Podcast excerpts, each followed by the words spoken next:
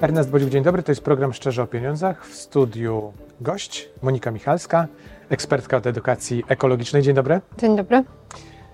Dużo ostatnio o tej e, edukacji ekologicznej mówimy, ale chyba mm, tak mi się zdaje, że dziś póki co nigdy dość, jeśli chodzi o edukację ekologiczną, bo my jeszcze potrzebujemy chyba się edukować, prawda? Oczywiście. Czy już jesteśmy idealnie wyedukowani, wiemy jak postępować z odpadami, wiemy co się z nimi e, później dzieje, wiemy ile kosztuje zaśmiecanie, czy niekoniecznie? Myślę, że nie wiemy. Myślę, że edukacji nigdy dość i myślę, że dopiero wchodzą te pokolenia, które są e, coraz lepiej wyedukowane. Mówię tutaj o dzieciach, które w szkole zaczynają tą edukację ekologiczną mieć, natomiast moje pokolenie jeszcze jej nie miało, więc, a, więc po prostu e, nadal jej potrzebujemy po prostu. A gdzie te dzieci powinny się tej edukacji uczyć? W szkole? W Czy od szkole? rodziców?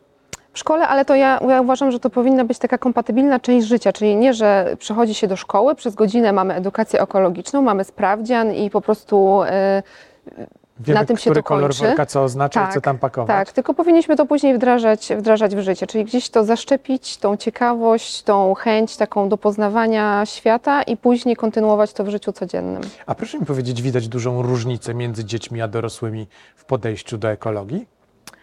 Myślę, że Bo widać. ja mam pewne obserwacje, ale chciałem zobaczyć, czy się zgadzają z Pani obserwacjami. Y, Myślę, że widać dzieci, które w szkole miały jakieś zajęcia, na przykład pr- czy praktyczne, już bardziej takie właśnie o segregacji odpadów, czy w ogóle na, jakimś, y, na jakiejś przyrodzie, na biologii i tak dalej.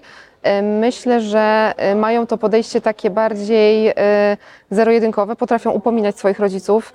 Y, Z tego, co ja słyszę u, u, od swoich znajomych, że właśnie dzieci miały jakąś lekcję, później wracają do domu, to mówią, że to nie tak, tutaj potrzebujemy dodatkowego kosza, na wyrzucanie tych śmieci. Wiedzą też, że nie powinno się śmiecić na ulicy, więc myślę, że myślę, że te dzieci są takie bardziej odważne w deklaracjach swoich, ale też właśnie mają też odwagę taką swoim rodzicom czy swoim tam rówieśnikom też zwracać tą uwagę, że nie, słuchaj, tak się nie robi, a my dorośli to tak jeszcze y, tak z przymrużeniem oka trochę podchodzimy. My dorośli średnio przyjmujemy się dobrem planety, a dzieci, tak już patrząc górnolotnie bardziej, no ona już takim dzieckiem nie jest, ale Greta Thunberg, no to jednak przedstawicielka wyjątkowo młodego pokolenia. Ja nie pamiętam, żeby, Tak. znaczy z nazwiska, imienia tak aktywistów dorosłych działających jako ona.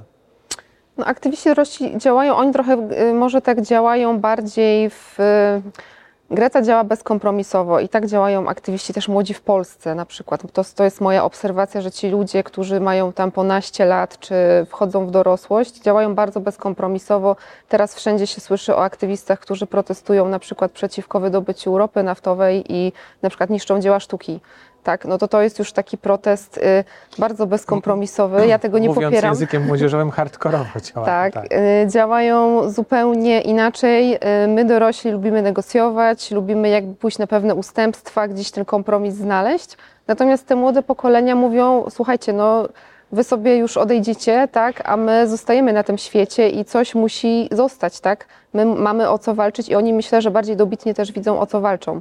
Bo te zmiany klimatu, które, które widzimy, jeżeli teraz czegoś nie zrobimy, no to będziemy mieć problem w przyszłości i to już na No długiej. właśnie, a oni widzą y, szerzej ten problem w kontekście całej planety, y, w kontekście ocieplenia klimatu, czy, czy oni wiedzą, co jest po tej drugiej stronie kosza?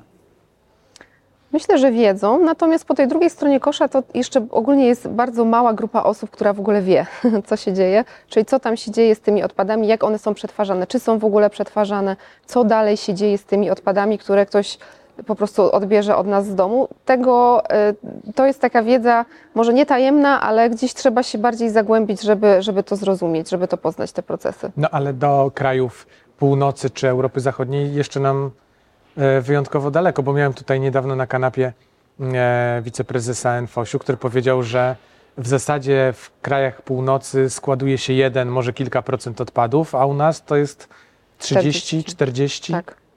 W Polsce to- jest to około 40%, tak. To długa droga przed nami. E, Długa droga przed nami, e, z tym, że właśnie tutaj się wszystko o tą edukację ekologiczną rozchodzi, bo e, nam po prostu brakuje instalacji do przetwarzania odpadów.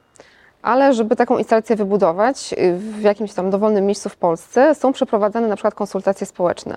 Ludzie, którzy są niewyedukowani, boją się po prostu takich inwestycji, więc automatycznie y, protestują, blokują.